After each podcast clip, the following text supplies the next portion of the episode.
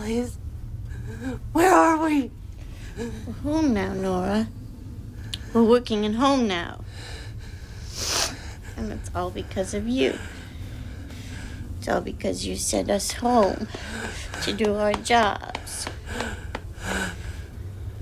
Did you get the email that I sent you today, Nora? Email? No. We were on our way to lunch. But I don't remember. Did we eat? I don't. You won't be hungry anymore, Nora.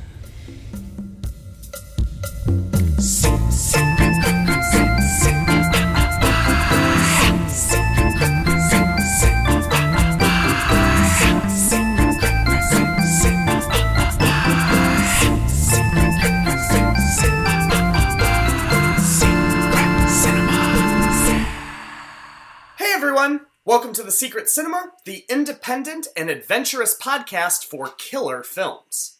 I'm Paolo Caron, my co-host is Carrie Chafee, and we're joined again by Emily Neal to discuss Cindy Sherman's 1997 artsy horror film, Office Killer. Two things I want to bring up. First, we forgot to mention this in discussion, but Office Killer has 4 credited writers. Cindy Sherman received a story credit, and the great director Todd Haynes contributed additional dialogue, but the actual screenplay is credited to Elise McAdam and Tom Kalin. Tom Kalin is best known for his award-winning film Swoon, or the more recent film Savage Grace.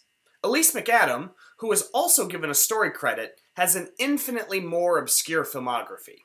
However, her wedding announcement in the New York Times Style section describes her as, quote, a freelance writer and researcher, also a director of Art for Animals, an organization in New York that sells donated artwork privately to support emergency financial assistance for local animal shelters and rescue organizations. End quote. Second, in the discussion, we completely forgot the name of one of the protagonist's co-workers, a man who was given his job in exchange for not dating the owner's daughter. That character's actual name is Mr. Landau, and he is played by actor Mike Hodge. Alright, that's it from me. Here's Carrie with the plot summary. When Doreen finds her job at Constant Consumer Magazine has been cut back to part-time, it rocks her world. But when her supervisor accidentally dies in front of her at work late one night, it pushes her over the edge. What happens next is a downward spiral of murder and madness as Doreen takes bringing work home with her a bit too literally. Office Killer is a largely visual film, a natural side effect of Cindy Sherman's career as a photographer. This, combined with the film's straightforward plot, does not leave us much for sampling. Our only clip comes from the flashback Doreen has to the car accident that killed her father, played by Eric Bogosian, and crippled her mother, played in this scene by Marceline Hugo. This scene, along with one or two others, heavily imply Doreen's father had previously molested or sexually abused her, and the chaos you hear at the back end of the clip is young Doreen holding her father's groping hands behind his seat, directly causing him to crash the car. Here's that clip, and we'll see you on the other side for our discussion of Office Killer. We ought to wash her mouth out with soap. Wouldn't believe her filthy lies. Watch where you're going, Peter. What did you say to your mother, Doreen? Your daddy's talking to you. She's ashamed of herself. She should be. She has a dirty mind. No, I can't even repeat what she said about you. She loves me. Don't you, honey? You love your daddy, don't you? You're probably just jealous of your mother, aren't you, Doreen? Huh? Don't encourage her, Peter. You ticklish there, honey? Huh? Hey!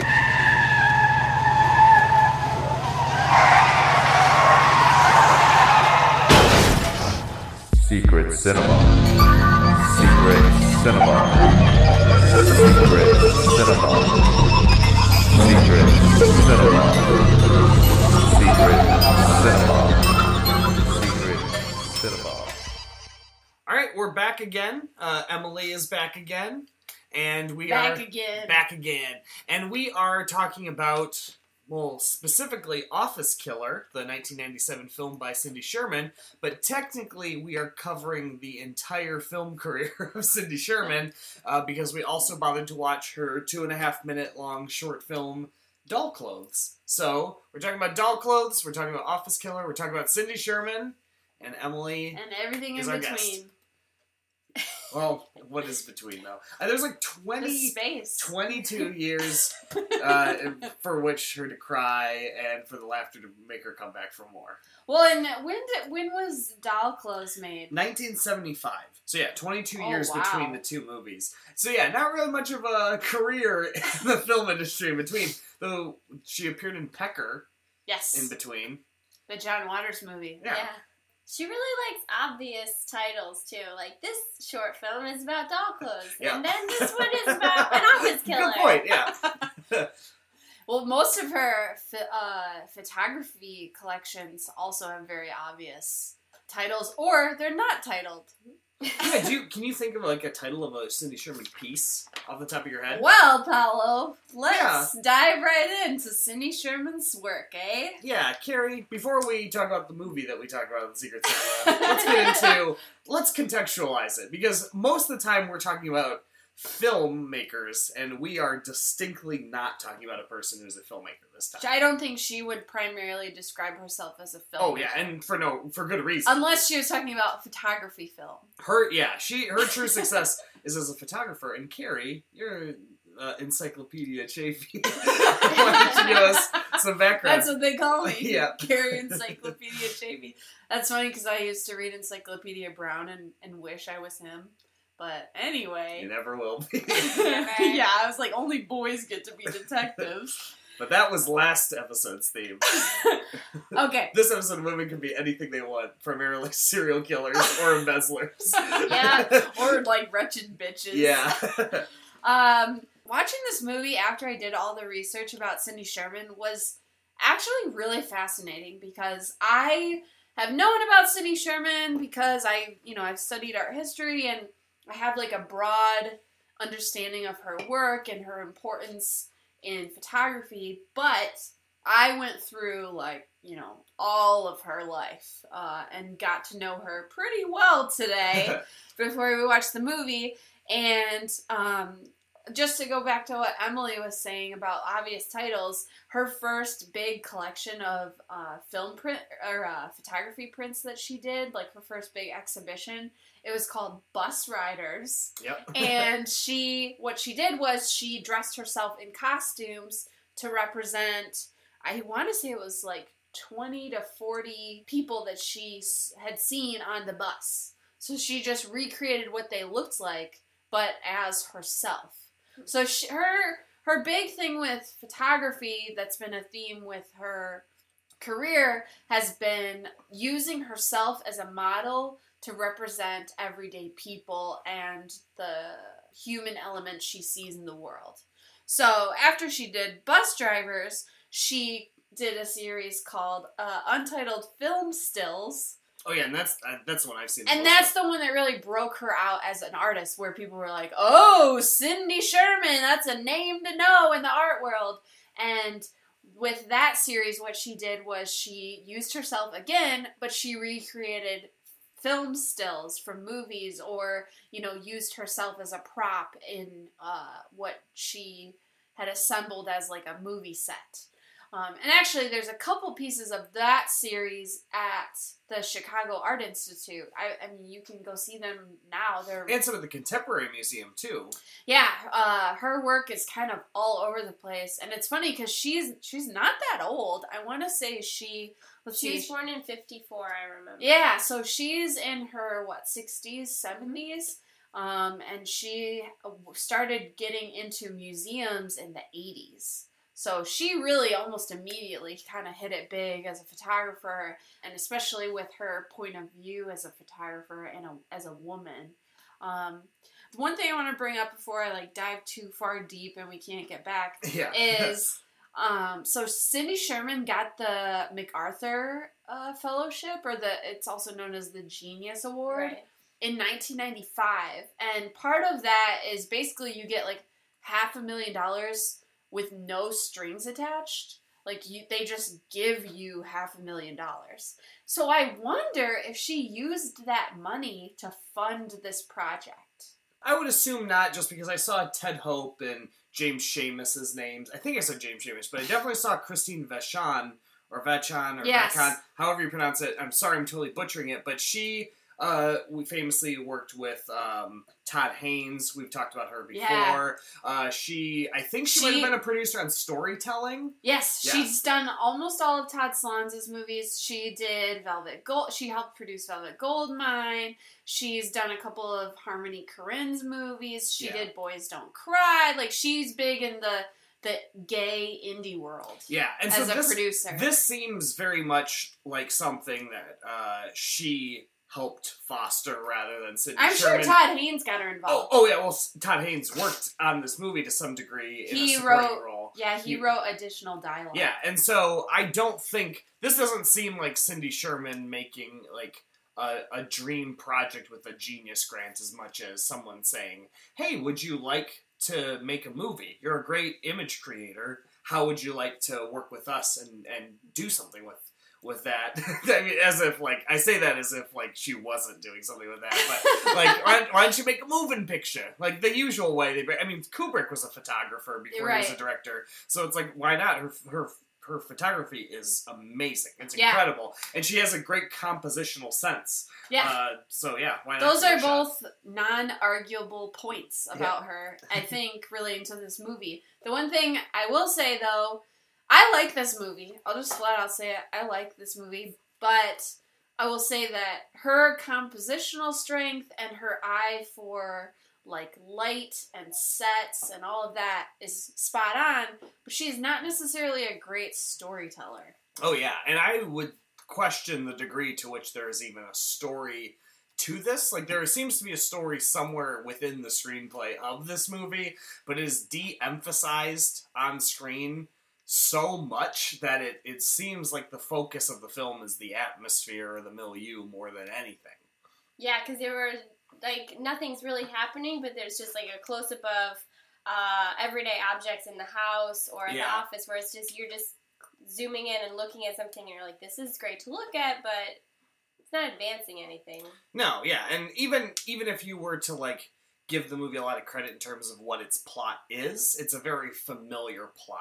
It's somebody. I was thinking of even Miss 45 in terms of the fact that someone accidentally or someone dies in a circumstance where the main character is, like, innocent, and then she runs with it and just kills more and more people. And then there's also the elements of, like, the killer who keeps the bodies and hangs out with them. Like, these are all very familiar tropes. Yeah. And what makes this movie interesting is not anything they do with the story, but it's the visual. This is a very much an aesthetic movie overall. Yeah. Like, to the same degree, I've referred to Only God Forgives before on the same token, and it is very much like that in terms of, if you don't like the aesthetic of this movie, then you don't like this movie at all. Yeah. I would argue, though, that that Office Killer, it has subtext, but the subtext is not coming out. No. Like, one of the things I kind of picked up on this halfway through the movie is every time Carol Kane or Doreen, her character Doreen, is in the shot, there's almost always something obstructing her. Like, there's a lamp, or she's in the basement and there's a pipe, or she's eating at a table and there's, like, a candlestick or something on the table. Like, there's always, or she's sitting next to a cubicle and half the cubicle is covering her up. So I was trying to read into that, and then at the end, throughout the whole movie, Doreen's character is this frumpy, doesn't care about appearances type character, but then as the movie progresses, you see her embracing certain feminine appearance items, like, she wears those earrings. Or at least, like, modernizing her look. Like, in the beginning, she has, like, very, almost like baby doll makeup. The big pink cheeks, and her hair is put up in just, like, little balls on her head. But by the end, her hair is down. Her face looks much more normal. So there's definitely an evolution, though admittedly, I mean, this is my second time seeing the movie, and I didn't really notice it when it started. I just noticed, like, most of the way through the movie that her image had progressed, clearly. Yeah. And at the end, like, I don't know about if you noticed this, Emily, but the thing that was really driving me nuts was how crazy her eyebrows were. They were supposed to be crazy, and they... Yeah, and they were. They read Psycho Killer. Yeah. Office Killer. But by the end, when she's, like, checking herself out in the rearview mirror, her eyebrows are on point. Her eyeliner is looking real good, and she's wearing lipstick, and she's got cool sunglasses. You know, like, she has done a total 180 from the beginning, and I was wondering if maybe the implication is, hold on, I wrote it down. The implication of learning femininity is that you learn it through violence and aggression. But, again, I am, like, totally reading into it. I was trying to pull the subtext out of the movie, and I don't know if that's actually what Cindy Sherman was going for or what, but that was just me, like, looking for it. I read it similar, but it was, instead of finding it through violence, it was just being proactive and making decisions rather than letting things happen. Oh, sure. Yeah. Because she's so painfully passive in the beginning. Yeah, and then she kind of gets that trigger because somebody in the office accidentally dies. Yeah, and it's similar, I mean, with the whole flashback to her interactions with her father when we see the flashbacks. Yeah. Those are pretty enlightening, I guess, I'll say. Yeah. Should we kind of talk, like, what the broad, the details of the sort of plot that there is, just so we can contextualize this? Because, you want to take it? Yeah, do you want to try? Well, there's not a lot, like you guys said, there's not a lot that happens. It's just, it's introduced right away by, is it Carol Kane herself doing the voiceover? Yes. They work for a magazine. And Constant Consumer Magazine. Constant Consumer. Oh, that's perfect. Yeah. Oh, subtext. Yeah, the first line goes something like, "The law of economics threatens to downsize us. You may be terminated." Yeah. Which is just like, that's the opening, is that there's going to be a bunch of layoffs, and Tripplehorn, who plays Nora, is the one that's delegated to basically fire a bunch of people and turn them into part-time workers and remote workers. And they go through automation, where Doreen has to learn the computer, and people get computers installed in their home and start learning email. Very relevant to now, again. Yeah, still. People are very concerned about 20 years later. Yeah, we're still scared of the robots and them taking our jobs and being downsized. And email. Yeah. And what it seems to be an office primarily run by women. Mm-hmm. Yeah. Most of the characters are women, and the male characters are kind of just... I don't know. I don't want to say antagonists, because some of them are nice, but I don't want to say that they're stereotypes of men, because they're believable men, but they're just like, they are definitely not like the what is the black guy's name? He was the one character whose name I kept missing the whole movie. Riley? No. He's her friend. He's a nice guy. He's basically like, her racist father wouldn't let, Doreen's racist father, who created the magazine, wouldn't let, Riley, date Doreen, but somehow, for some reason, he like gets a job at the magazine that's like, payment, like, you don't date my daughter, I'll set you up. And so he seems to mostly be just like a normal nice guy, but the other guys are kind of slimy. Gary is really an asshole. Like, before he dies, he's like bad mouthing Doreen. Michael Imperioli's character Daniel, who is dating Nora, seems to be... He's like the IT guy. Yeah, is he? I couldn't figure out if he was involved with the embezzling. No, he didn't seem to be involved. So he seemed like he was a fine, normal IT guy. Yeah, he was a good guy. The other guy that gets killed, I don't remember. The homeless man. Just the office clerk. Yeah. Oh, yeah. Actually, I mean, that's the thing, is this is kind of a movie where it's the women are just more prominent. I figured we wouldn't call anyone by their characters' names, because their character names didn't matter. Yeah, I mean, Doreen and Nora and Kim But it's so much easier to just say Molly Ringwald, Jeanne. Is that Tripplehorn? Yeah, Tripplehorn and Carol Kane. Yeah. It's just so much easier to say that than to be like, Carol Kane. I still wrote down some of these names. Also, I read somewhere that Virginia was supposed to be like an Ariana Huffington stand-in. Yeah, which I was like, I'm not the audience for this critique. We're 20 years too late. Yeah. Ariana Huffington has reinvented herself. Yeah, I agree. She's supposed to be just she used to be like, I guess, an editor who'd come in and just cut half the staff and reinvent the magazine or whatever. But now she's got her own successful media outlet. Yeah, Huffington Post, who famously said that Donald Trump was entertainment, and so therefore they were not going to cover it. Look how that played out for them. They super well.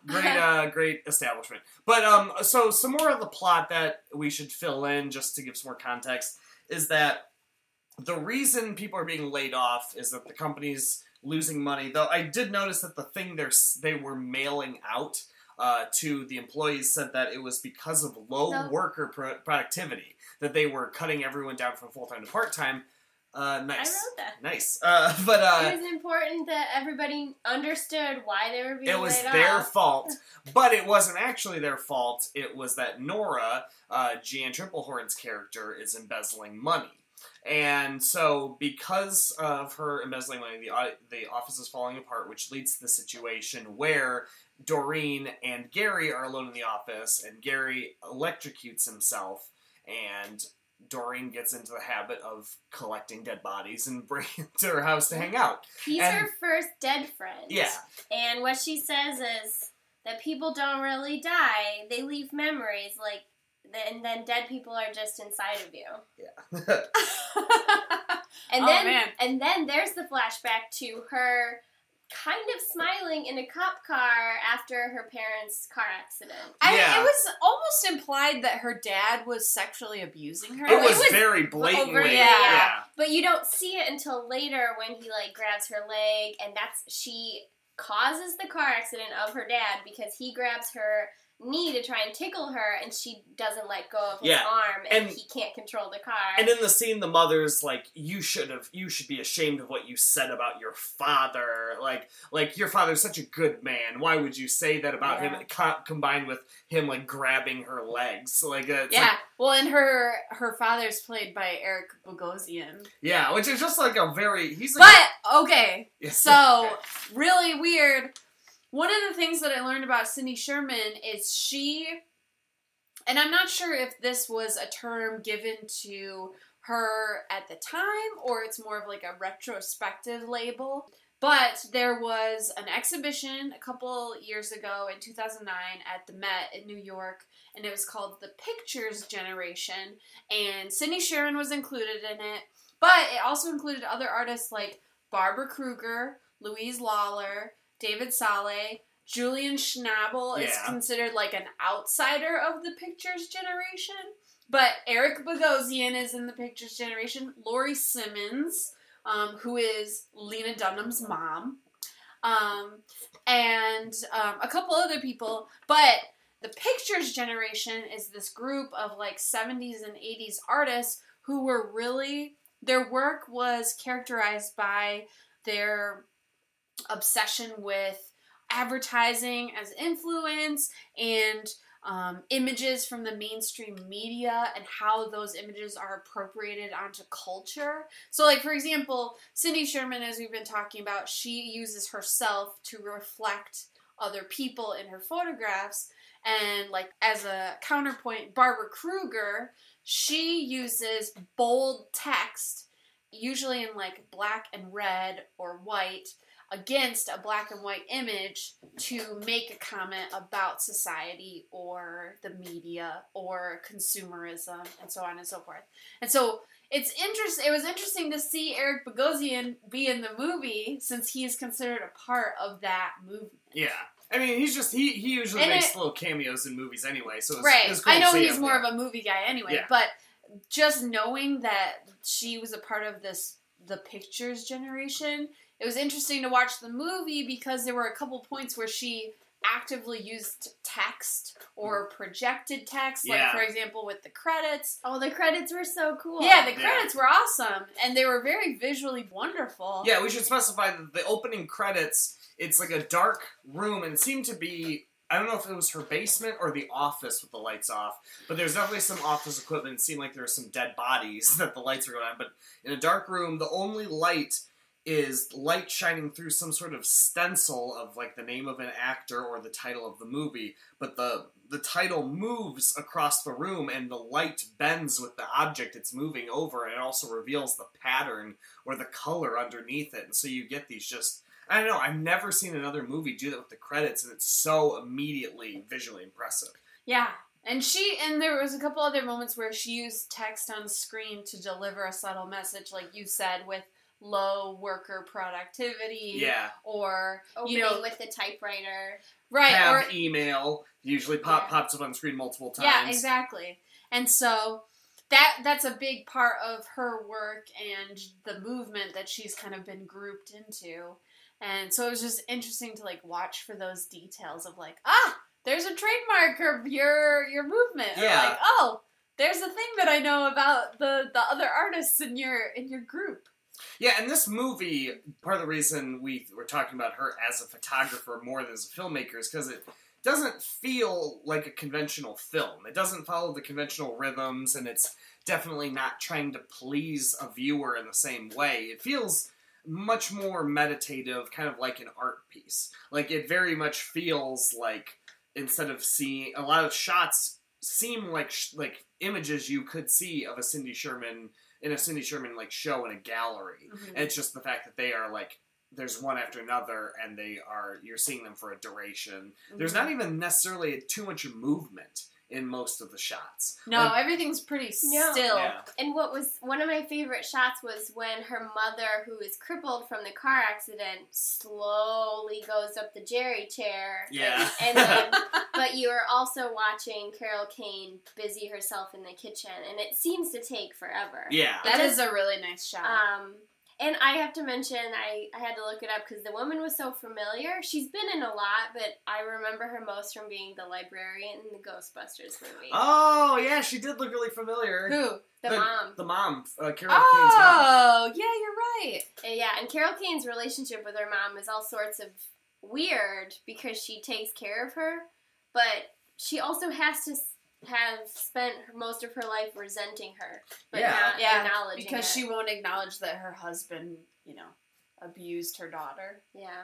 But, I mean, Carol Kane was upset when she died. Yeah. She yelled at her for dying. Yeah, she said you and Dad can dance in hell together. Yeah, and her mom was the only person who died that she didn't kill. Well, she didn't kill Gary, right? Or did she kill... No, she didn't. Oh, you're right. I mean, she accidentally killed Gary because she backed into the light box. Oh, that was what it is. But yeah, she didn't do it on purpose. Her mom, she had no part in at all. Yeah. The woman who played the Ariana Huffington stand-in. Yeah. She was a protege of Fassbinder. Oh. The German filmmaker. What movies? She was in Lola. Okay. And she was also in Europa. Oh yeah. Okay, I totally know she is in Europa. She was in Cradle Will Rock. She was in Romance and Cigarettes, but on the flip side... She was in Romance and Cigarettes. This is really crazy. Feature Secret Cinema movie, everybody. She is married to Robert Longo. And Robert Longo... Okay, so another Cindy Sherman thing. Cindy Sherman created, in 1974, this, like, nonprofit art organization called Hall Walls. It's in... I believe it's in New Jersey. Maybe it's in New York. It might be in New York. But she created it with these three other artists, and one of them was Robert Longo, and what do you know? His wife ends up in one of her movies. Yeah. Her only feature film. So yeah, I thought that was pretty interesting. It's like so incestuous. His wife was just waiting for the follow-up to Doll Clothes the whole time. Oh, but Robert Longo, by the way, he was the only other artist that she established that art organization with who made a movie. Yeah. And he made... Johnny Mnemonic. Oh, okay. Isn't that weird? Yeah. He also directed the music videos for Bizarre Love Triangle from New Order. Yeah. And he directed the music video for The One I Love by R.E.M. Okay. Weird. But he's primarily a painter and sculptor. Man, that's a weird subset of yeah. I gotta tell you, like, once I started researching Cindy Sherman, I fell down this rabbit hole of just, like, artist roulette, where everything kind of went back to her. But I kept going down these, you know, long threads and pulling them, and then I'd end up back to her somehow. Like this Robert Longo thing, I started researching Barbara Sokoa, and then I end up with him, and then I end up back at Cindy Sherman. It was like, whoa! But Cindy Sherman actually started as a painter, but she got really frustrated with the medium. She felt like everything had already been done with it, so that's why she switched to photography. Isn't that interesting? Yeah. Yeah. Okay, I can take a break. That woman, though, that played the editor or whatever. Virginia? Her accent was so weird to me. Yeah. Well, she's German. Yeah. It wasn't obviously German, but I guess she did a good job of trying to assimilate her accent. But yeah, I liked the way she died was one of my favorites. Yeah.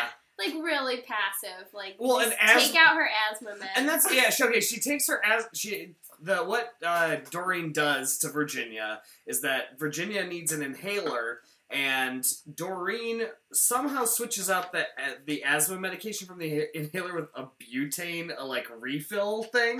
And so she takes, like, a huge hit of butane and dies, because that would be poison. Yeah, it would be inhaling poison.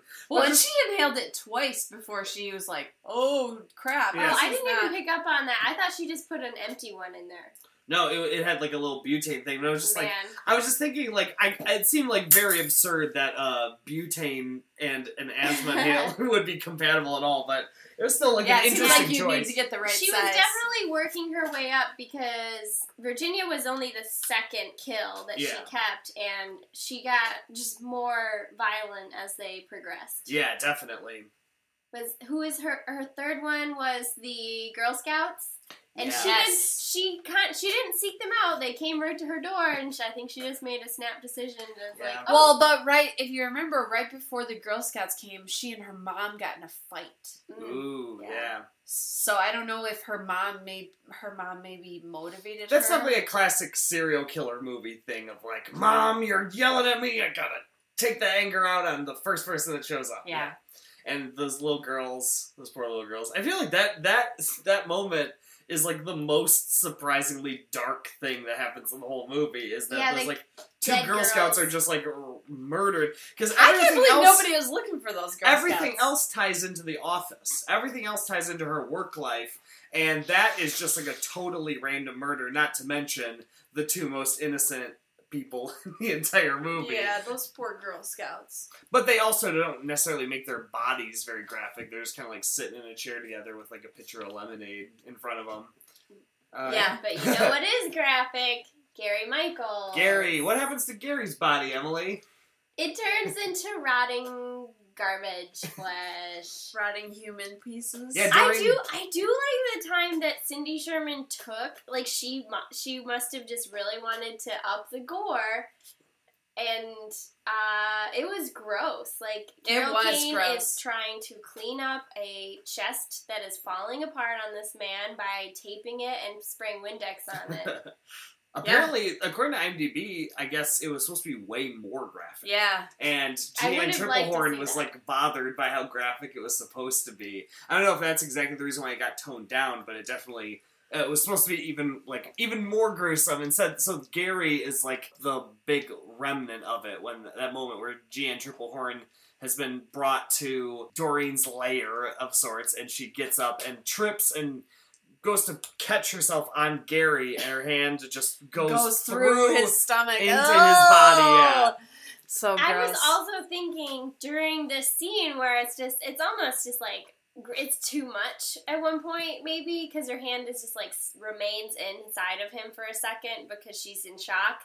But he was also the slimiest character. He was married, but he was also sleeping with Molly Ringwald, and he was just a scumbag. So I feel like that's why he gets treated so much after death in that way. Yeah, he openly told Doreen, he was just like, "You're pathetic!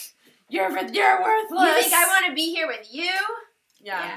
Yeah, so not saying he deserved to die, but he should have been the first. No one mourned his death. Yeah.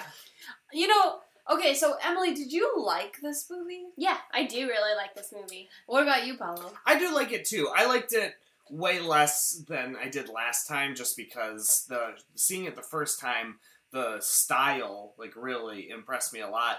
And rewatching it, there's not a lot of complexity to it, but the style is still there. It's still very beautifully shot. I mean, a Blu-ray of this movie, or seeing like a film print of this, would look stunning. It would look gorgeous. But the reason I ask if you guys like it is because I, online, or at least still to today, this movie is not well regarded. People do not like it. You know, it's got a 4.9 rating on IMDb. Most of the critical reviews were negative, especially when it came out. Roger Ebert didn't even review this. Man. What were there specific things?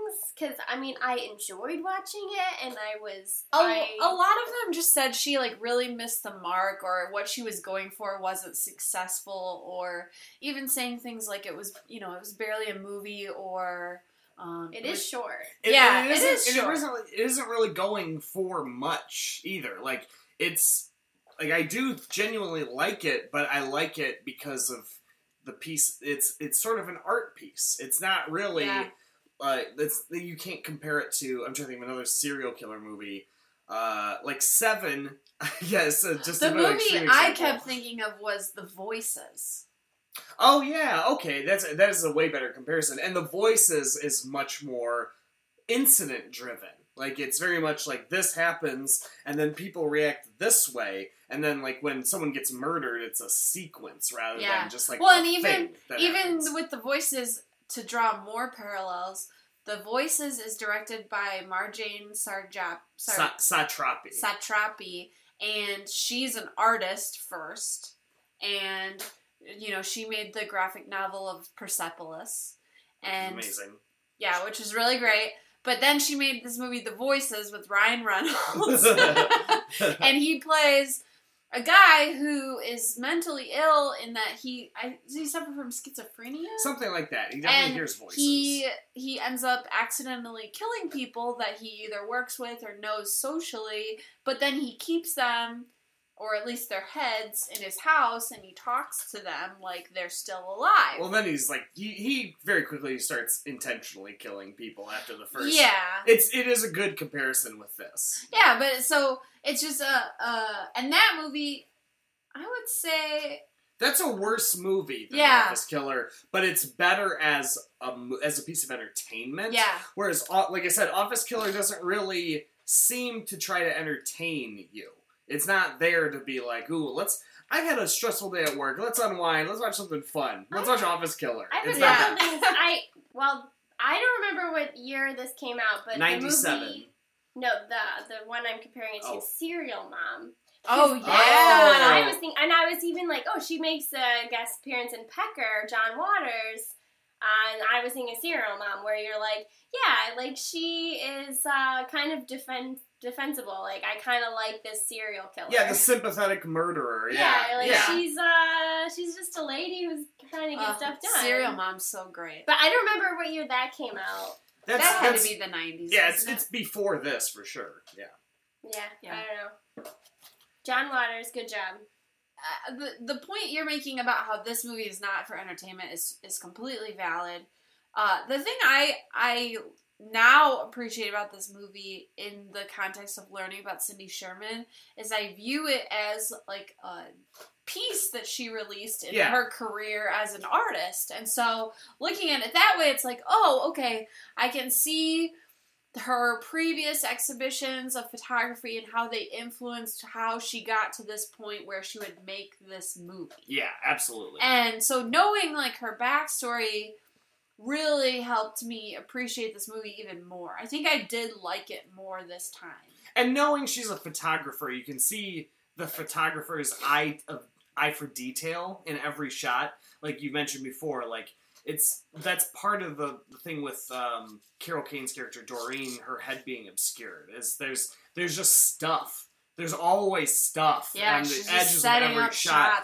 Like there's shots. Like I remember there's at least one shot where Doreen is on the couch watching TV in the basement, and she has the two bodies on either side, and the TV is casting light on them, but there's also like another light that's slightly behind the TV to the right, and then in the background behind the couch there's two lamps that are lit, and otherwise it's a dark basement, but there's all these little points of things that she's drawing your attention to, and not in a cluttered, muddy way, but in a very pointed photographer way of like, this, I'm getting everything. There's a complexity to every room. There's, like, you talk about the shots with the Jerry chair. There's not only the shot where Carol Kane is in the kitchen doing something and going up, but there's another one where it's from the 90-degree angle from that, where it's showing the mother go up the staircase, and then there's just another room that I don't think we ever actually see in the movie, but we can see the wood paneling, and we can see the furniture that's in there. It's just, there's so much detail being emphasized, and so you kind of live in that detail. It is, that's why I can't help but think of it as, like, art, because they're, every shot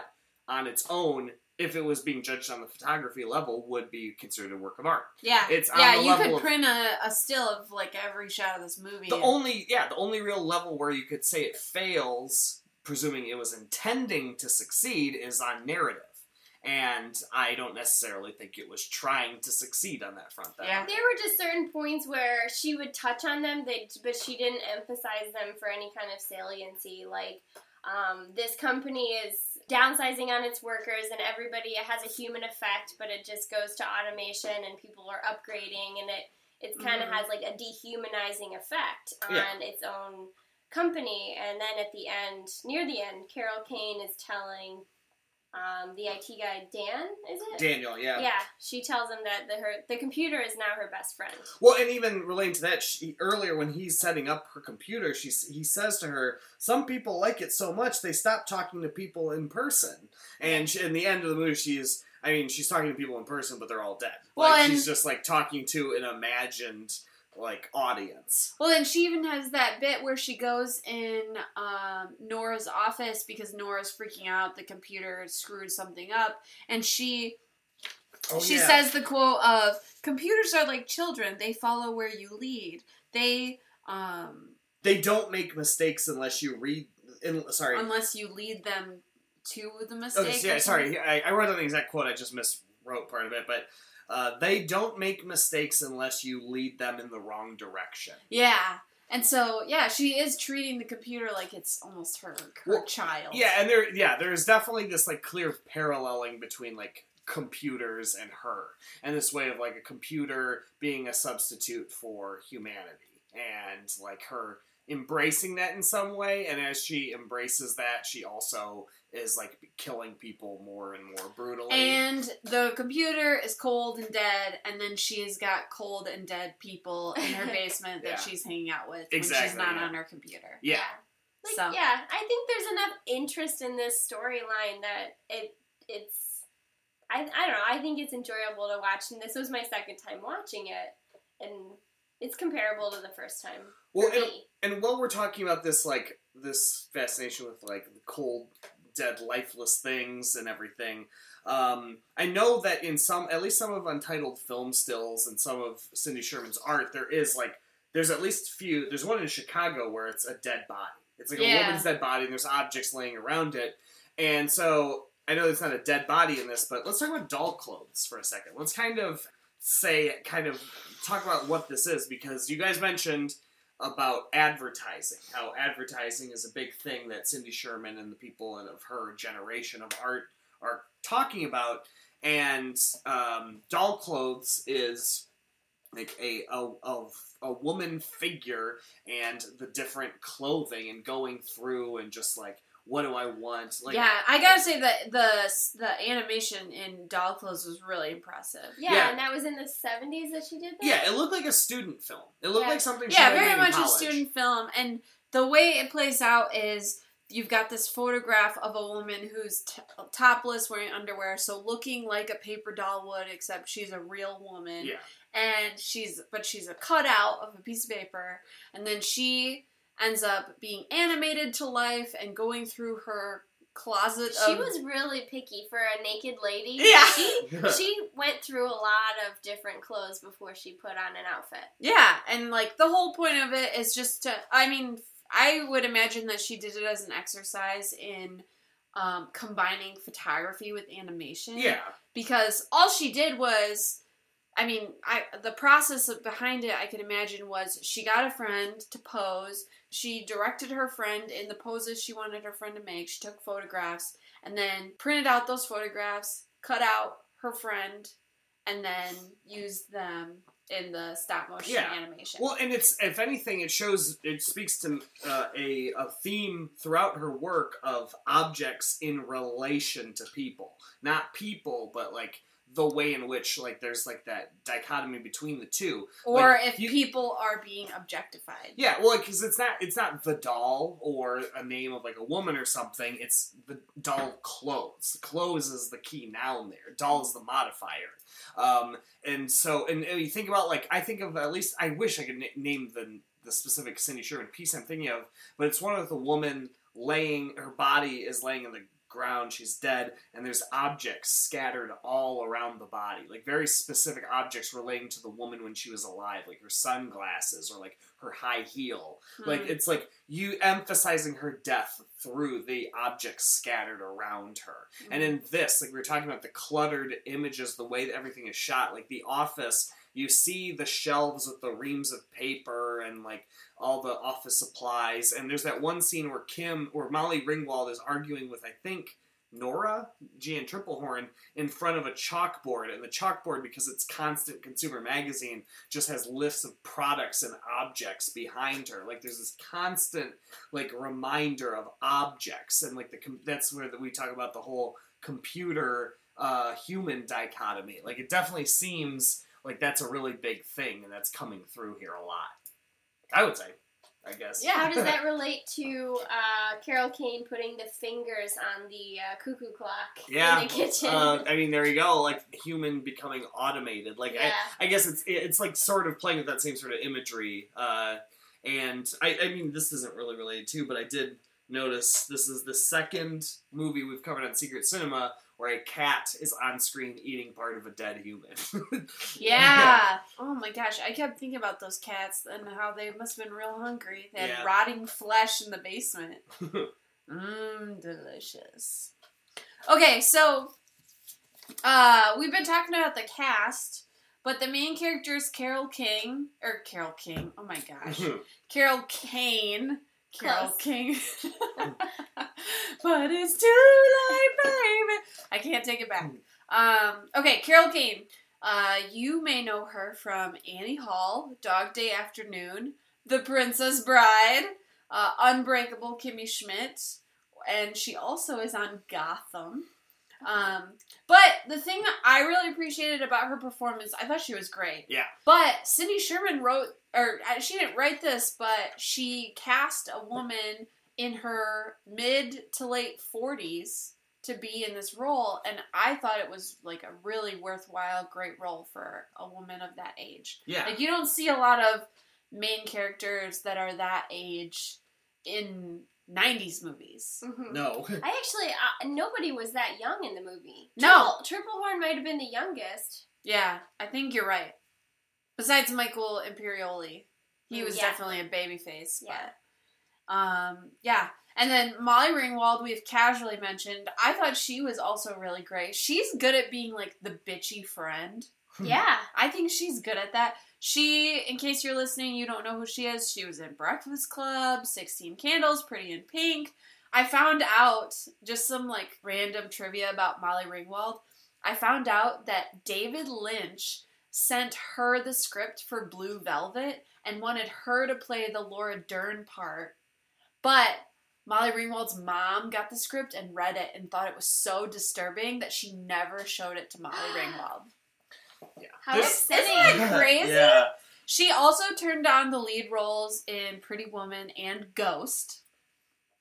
And, Paolo, get this, Molly Ringwald is married to a book editor, and that book editor worked for years with J.T. LaRoy. Weird. Isn't that weird? The J.T. LaRoy connection keeps coming back. Yeah. Everyone who listens, please watch Author, the J.T. Leroy story. Because it's so good. This has paid off so well for us. Ever since watching it, it has changed our lives. Yeah, it's so good. It comes up in everything. You'll never look at Michael Pitt the same way again. Or Winona Ryder. Or Gus Van Sant. A lot of people are implicated by this movie. You gotta watch it. And then, okay.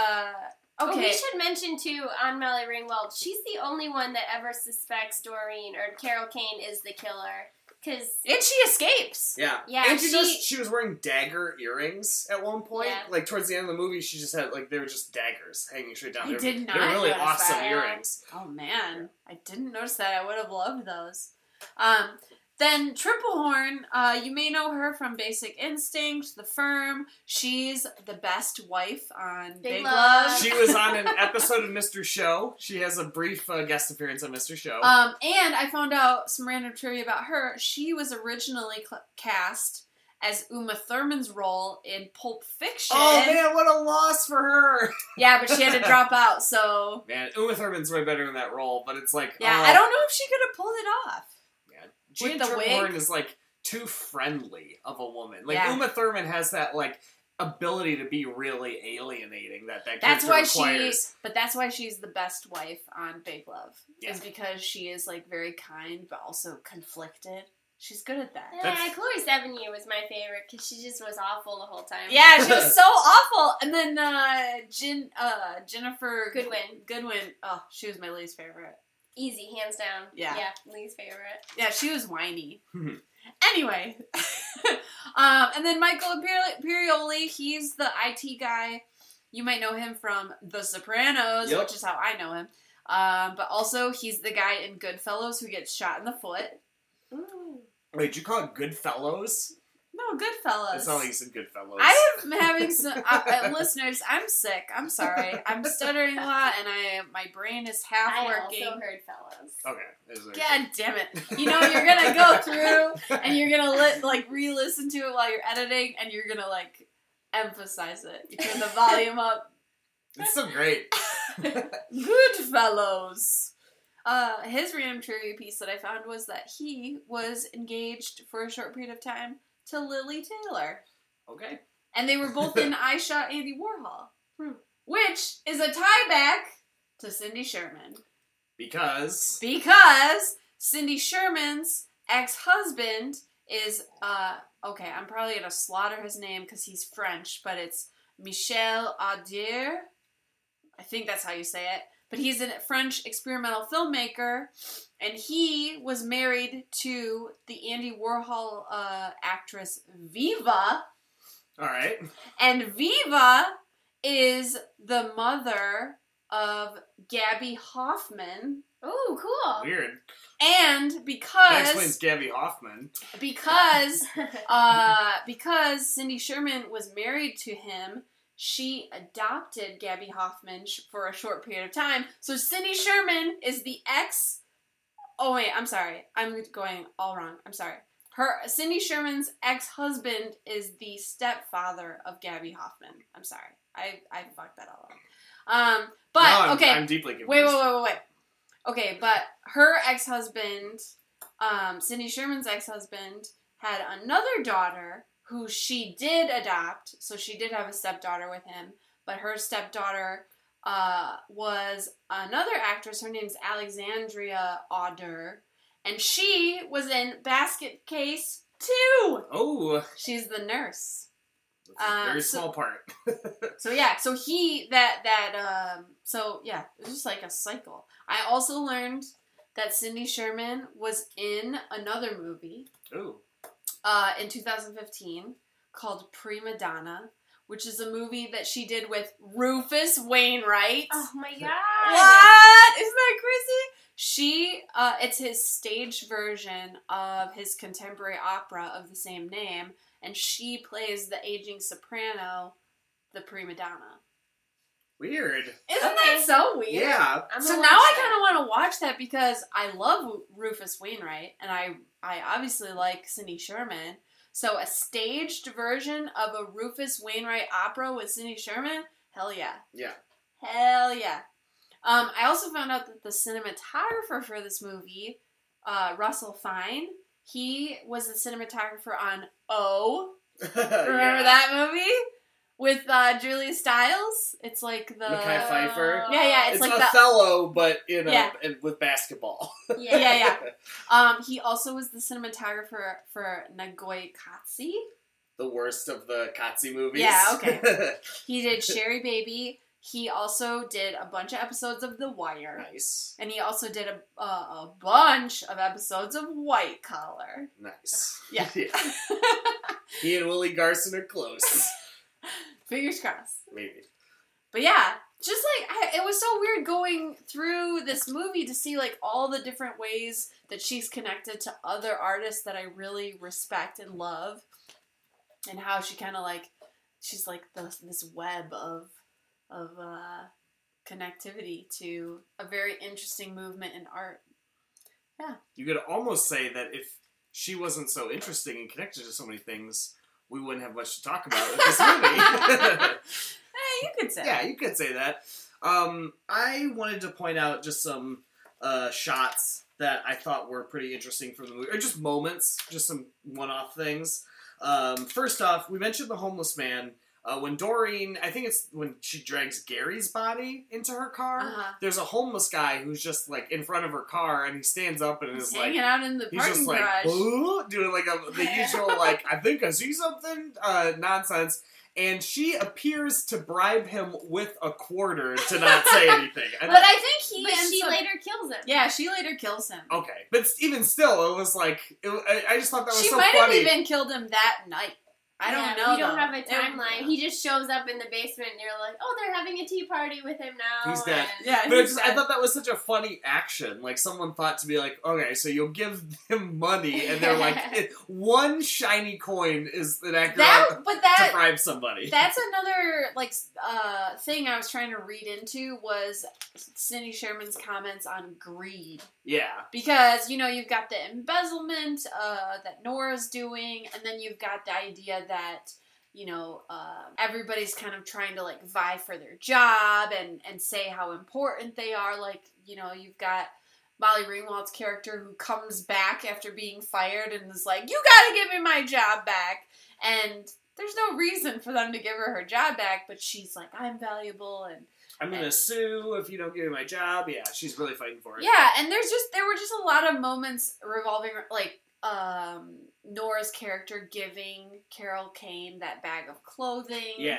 And just like a lot of things that kind of revolved around money and greed, and I was wondering or just like the character's different points of view on money. Like it's never like overt, but it is a definite sub-theme of the movie, of the way in which like... Well, and so maybe a quarter to that homeless guy was the best thing ever. It did seem like the money part of the job was not an issue to Doreen. It clearly was to Nora. Nora was very much in it for the money, but Doreen seemed to be the thing that upset her was the collapse of normalcy. Like having this job and having like to be there, just having this normal work environment. I interpreted it as she was really disappointed that now she was going to have to be at home all the time with her mom. Yeah, she didn't have an escape from her mom. And actually that makes sense, because then she brought her office to her basement, because then she's like, well, if I escape from I have to work from home. Then I can have my whole office here. I always have that escape available.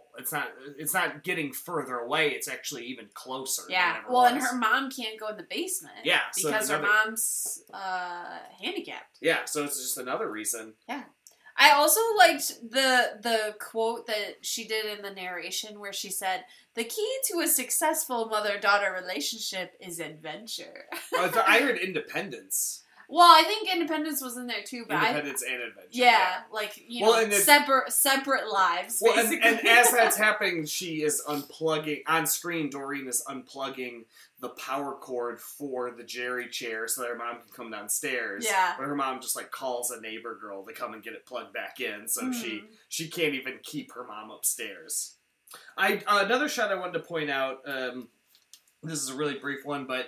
when all the bodies are in the basement, there's a shot to kind of emphasize how the basement must smell and feel, and it's a shot of the TV, and the TV has static on it, and there's just flies all over the TV. Yeah, that's more cringeworthy, I think, than just, like, seeing some of the bodies. Yeah, because you can just imagine the smell in that room in that moment. And it's such an interesting visual, because you're not seeing the detail of the flies, you're just seeing their silhouettes on this staticky background, but it's just, I don't know, it's a really nice little shot. It's a very cool image. And then the one other thing I wanted to point out is, at the very end of the movie, Doreen burns her house down with all the bodies in it so that she can escape to work in an office somewhere else. But when she burns the house down, it cuts to an outside shot of the house burning, or what I should say is a shot of flames with a green screen of a house behind it, which, in all fairness, why bother wasting a ton of money on burning something if no other part of the movie was expensive? But it's just so blatantly not a burning house. It's so blatantly like, yes, and fire. You get it, audience. Moving on. It's a very, very blatantly half-assed moment, but it's actually kind of funny how half-assed it is. Well, and it ends with Carol Kane's character driving away to be an office manager somewhere else. But she kept a couple body parts. Yeah, whose body parts did she keep? I couldn't figure that out. It was hard to tell because it looked like Nora's head, but it was like reddish hair. Like, it was almost like she was... It was like May. It was just all the best parts. Oh, yeah. Oh, May is so good. That's a great movie. Oh, yeah. That's a real fucked up movie, though. Another movie in which a woman kills a bunch of people to be happy. I didn't even think about that. Yeah. Man, when there's female serial killers, that's like, I mean, that's the psychological thing they say anyway, is that men kill for all sorts of reasons, but women primarily kill for convenience, or not the convenience of killing, but to create convenience in their own lives, to make their lives better. And yeah, that every example we keep coming up with seems to follow that. Is May also directed by a woman? No. Okay, I was just curious. But it is directed by a man named Lucky. So, well, yeah, I can't believe I didn't think about that to compare it to, because she wanted a friend in that movie. Yeah. Yeah. And Doreen needed a friend. And she kept the body in her house. Yep. Yeah. Well, and I'm just thinking about that on top of The Voices, which we talked about earlier. Where he keeps the bodies in his house, but that's made by a woman. Yeah, it's made by a woman. Yeah. So I was just wondering, like, maybe there's some kind of interesting theme where these women directors are exploring serial killer violence through... I don't know. It seems like there's some kind of somebody else should write a good book about female serial killers in media, because it's not... Oh, yeah. Get on that, film students. That's a master's thesis waiting to happen. Freebie thesis right there. Freebie thesis. We gotta get you a t-shirt that says that. Freebie thesis with a thumbs up on it. You'll be like, what the fuck is this t-shirt? It'll be like, you don't need to know. Or ask me for freebie thesis. AMA freebie thesis. Alright, Emily, do you have any extra stuff that you want to point out from this movie? No, I feel like we've covered it all. Carrie, do you? I mean, I got a hell of a lot of stuff I could still talk about with Cindy Sherman. Cindy Sherman?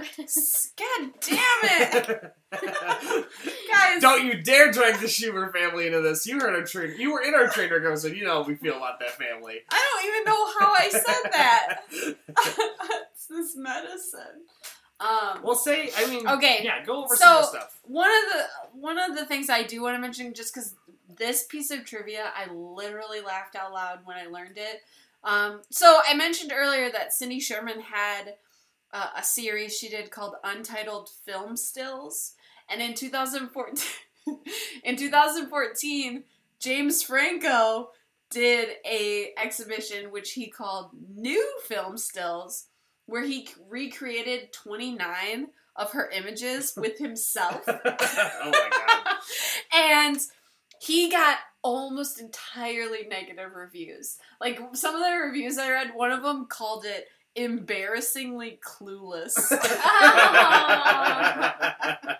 Oh man! Like, how can you miss the whole point of why her exhibition was powerful? Is first of all, she did it in like the 70s and 80s. Yeah. I want to say it was like early 80s, and she's using herself in scenes of like, you know, female violence, yeah, or it's like very it's a comment on feminine. Yeah, it's a comment on femininity and objectification. And then James Franco was like, "I can do that. Why don't we put a man in these photos? Why did nobody put a man in this?" Yeah, I really don't understand James Franco. I want to respect him as an artist because he is constantly creating things.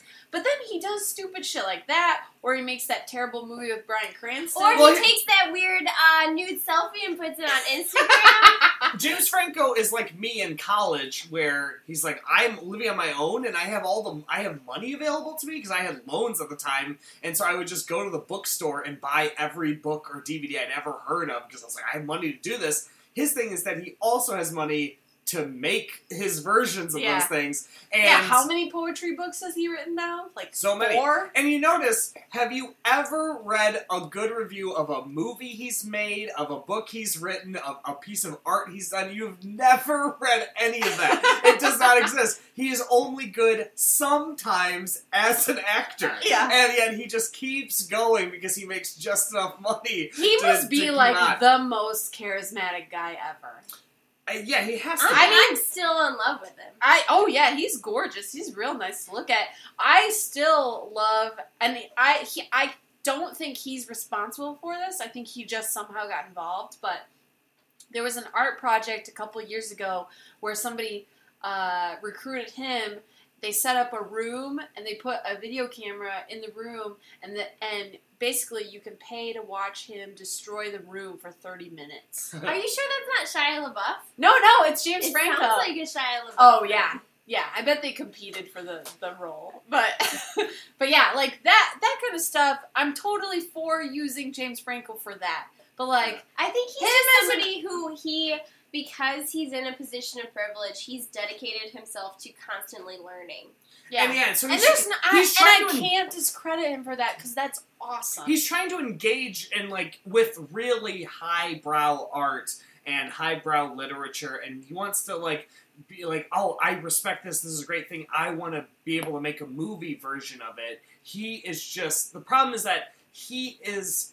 He's not the artist to do it. He's 1% as talented as he is full of taste. Like, he obviously can recognize other people's great works. He just does not seem to have the tools as an artist to create them or to express what is great about them. Or maybe the discretion to create them. Keep in mind, James Franco has directed a Cormac McCarthy adaptation. Like, he has made a movie of a Cormac McCarthy book. Which one's that? Child of God, which involves necrophilia. There are scenes of necrophilia, in that book. I haven't seen the movie, but we own the book. I read most of it in college, and I didn't hate it. That's not why I stopped reading it. I just was too lazy to finish it. I forgot about it. But you were in college. It's a book. It's a Cormac McCarthy book. We saw the Coen brothers' amazing work adapting Cormac McCarthy, and some of us have seen Ridley Scott's less successful attempt to adapt Cormac McCarthy in The Counselor, but James Franco is not Ridley Scott and is definitely not the Coen brothers. Yeah, like there's no reason to think that he has that level of skill as a director. Yeah. And he's trying to tackle the same type of material. Yeah. He tried to direct a William Faulkner novel as a movie. Yeah. He tried to do that. He doesn't. He recognizes that these are great things. He does not have the talent to do it. He should really stick to acting. Like choosing 11/22/63. Yeah. I wish that he would do the thing where he maybe establishes like an artist collective, and he just supports those artists with whatever their projects are. He's a perfect example of someone who should do the Ryan Gosling La La Land thing of use his money to allow people who are actually talented to do their thing in his space. Like, we have the James Franco Center for the Arts, and people are like, man, James Franco's a really nice guy. When he show up, he'll let us produce things, and I wouldn't have... He should be like a Roger Corman figure with his money. If he's just going to throw it away. Throw it away to, like, people who don't have the means to make stuff. Or just get, like, really talented artists to write him really great parts. Yeah, he doesn't need to make the stuff if he wants to be so productive. There are so many people who need somebody to open a door for him, and he could be that instead of fucking making movies that no one watches except for the few critics who are forced to watch them. Didn't he even make a movie of one of his short stories? Palo Alto got made by somebody else, but he did write the book of short stories. But again, he did not make the movie. So somebody... Presumably, if that movie's good, I haven't seen it, but if the movie's good, it's because somebody who was like, I have the ability to make films, and I understand the language of film, so I can adapt these James Franco words into visuals that will connect with an audience, which seems to be the thing that defeats him. I really opened that James Franco door, and we went right through it. I didn't realize I hated him this much. I don't really hate James Franco. It's just kind of like... Well, if we're going to talk about his movies, then yeah, his movies are bad. There's not even a cultural voice that's like, he's actually really good. That doesn't exist. I'll say this, he's the worst part of the Spider-Man movies. But he's the best part of the Pineapple Express movie. Yeah, he's been great in things. Not recently. And if it wasn't for him, we wouldn't have that hilarious scene in 127 Hours where he is on the camera talking to himself in real life as if he's on a game show that is interviewing him about why he is trapped in the canyon. That scene is just so dumb. Thought-provoking. All right. Okay, bringing it back to Cindy Sherman. Another thing I learned about her is that from 2007 to 2011...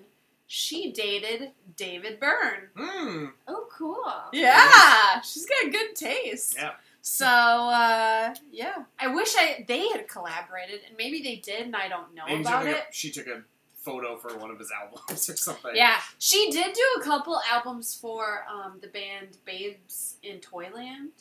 Nope. I've never heard of them, but they're like a punk band in the 80s.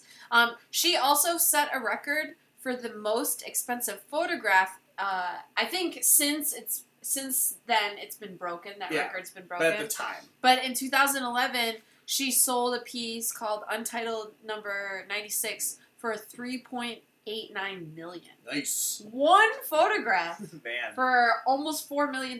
Could you imagine? Yeah. And this is maybe a tangent, but I wonder if she gets that money, because I think it was sold at auction by the owner. Mm-hmm. So I wonder if she gets some kind of, like, cut because, she produced it, but she wasn't necessarily the owner who was selling it.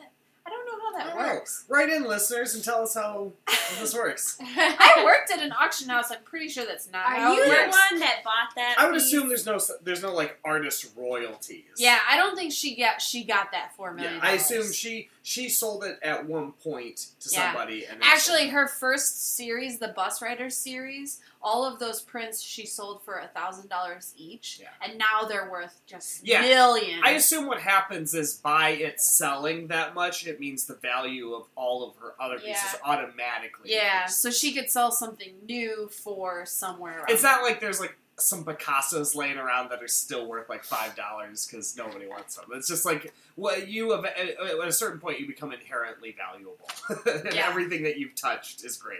Yeah. Is that it for your trivia?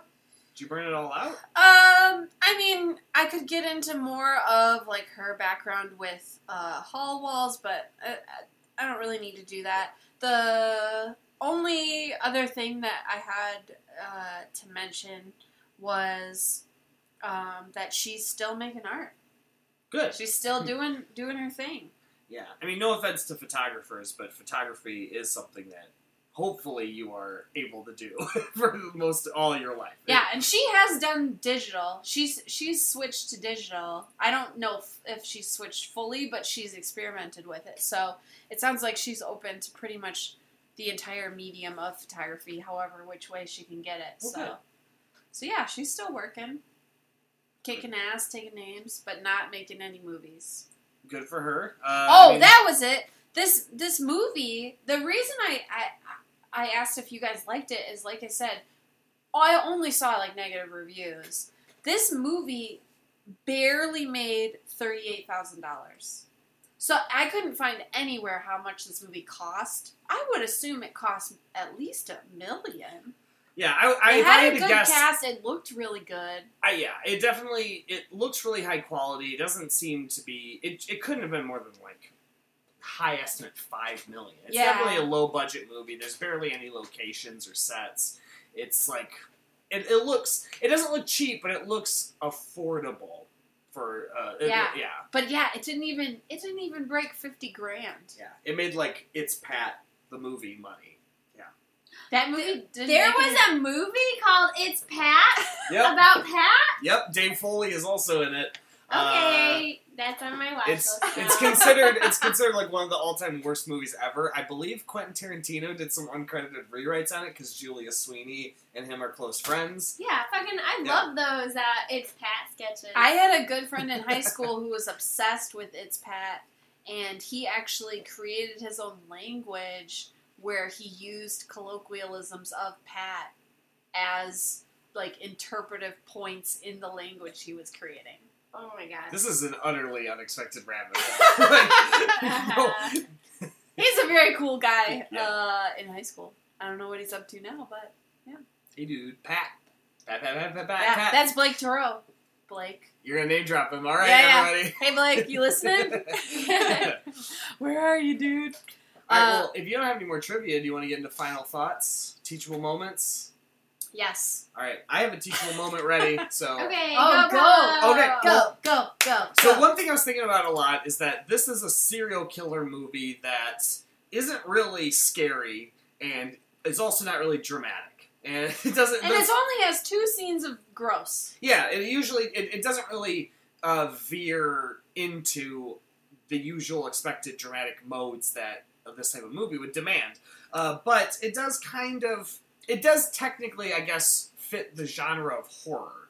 And it is a good reminder of how genres of all kinds have very, very broad definitions. And you can do a lot under the umbrella. And I'm not necessarily trying to argue that this is the best horror movie ever, or the best serial killer movie ever, but it is a very interesting interpretation of that genre, especially because it is so... anti-narrative, and so obsessed with details that don't necessarily affect the plot or heighten anything beyond the mood. But it sets a very interesting little universe for these like horror type scenes to happen. And when we do get the horror payoff where Jeanne Tripplehorn sees all the bodies and sticks her hand through the body, it's not scary, but it does have that revulsion element to it. It is sticking to horror tropes. And there is that core horror structure to it. And so I guess that's my teachable moment, is just that as much as this movie can be appreciated for a lot of things, it's still worthwhile to consider it as a different approach to the horror genre. The horror genre seems to have the loosest boundaries. It really does. But at the same time, like... it seems to be the most constricting because it's so hard to make something that's genuinely scary, but at the same time, if we've learned anything from Stephen King, it's that anything can be a horror object, or any world or environment can be a place that is terrifying or scary. Yeah, well, because life is pretty terrifying. And like we said, Office Killer is not scary, it's not terrifying, but in a very dull magazine, at Constant Consumer Magazine, there is a woman who, when she reaches her breaking point, kills all of her coworkers and takes their bodies back home to hang out with them. But it's not campy either. It's not campy. It's not really dramatic. It's not really scary, but it's still horror. And that's something, if you're going to watch this movie, you should get some good ideas of how far you can push that genre if you dare get into it. Something I'm repeatedly bringing up because I'm still working on a horror screenplay. I'm a very slow writer. Okay, does someone else have their teachable moment queued up? Mine's just, like, really quick, that I want to get rid of any and all cat lady stereotypes. I'm very tired of single spinster ladies with cats. I get that it's a joke, but it's tired. And we alluded to Dario Argento's Inferno. Those mothers of death or sisters of death, they all had cats. Yep. They were also killers. Psycho killers. Spinster ladies are not psycho nor easily fit into tropes. Yeah. I just realized the Psycho Killer connection with David Byrne. Psycho Killer! Office Killer! Yes, yes, yes. Anyway, sorry about that, listeners. I like that, Emily. And that's coming from someone who's not a cat lady. They're fine. No, I mean, like you're not one. Oh, yeah. But, like, cats themselves, they're fine. I could give or take cats. I think that's the opinion of everyone participating in this podcast right now. We're all dog people. Yeah. But, you're right. I wish I saw some cat men. Yeah, and there's definitely some. There are certainly some mentally ill people or dog people. It's just like it's like a crutch. Like here's a cat to also imply that she's been celibate for years and she has some problems with her sexuality. Yeah. My teachable moment is basically off of what I taught myself, which is I wasn't sure I fully understood this movie. I did the research before we came into watching it this time, and that research enriched my experience of watching the movie because I learned a lot about Cindy Sherman and her work as an artist. Because of that, I was able to appreciate her visuals more. So yeah, I guess my teachable moment is teach yourself. You gotta teach something about the movie next time. You're in teachable moment probation until next episode, Carrie. Why? Every day until we record another episode, you're gonna have to teach yourself something about. I teach myself something new every day. I know, but you didn't teach the listeners something new. That's why you're in probation. I taught them a bunch about Cindy Sherman. Okay, fine. Cindy Sherman! No! Well, on that note, this has been The Secret Cinema. I'm Paolo. I was Carrie. Not anymore. I'm Emily. Thanks for listening, everybody. Bye.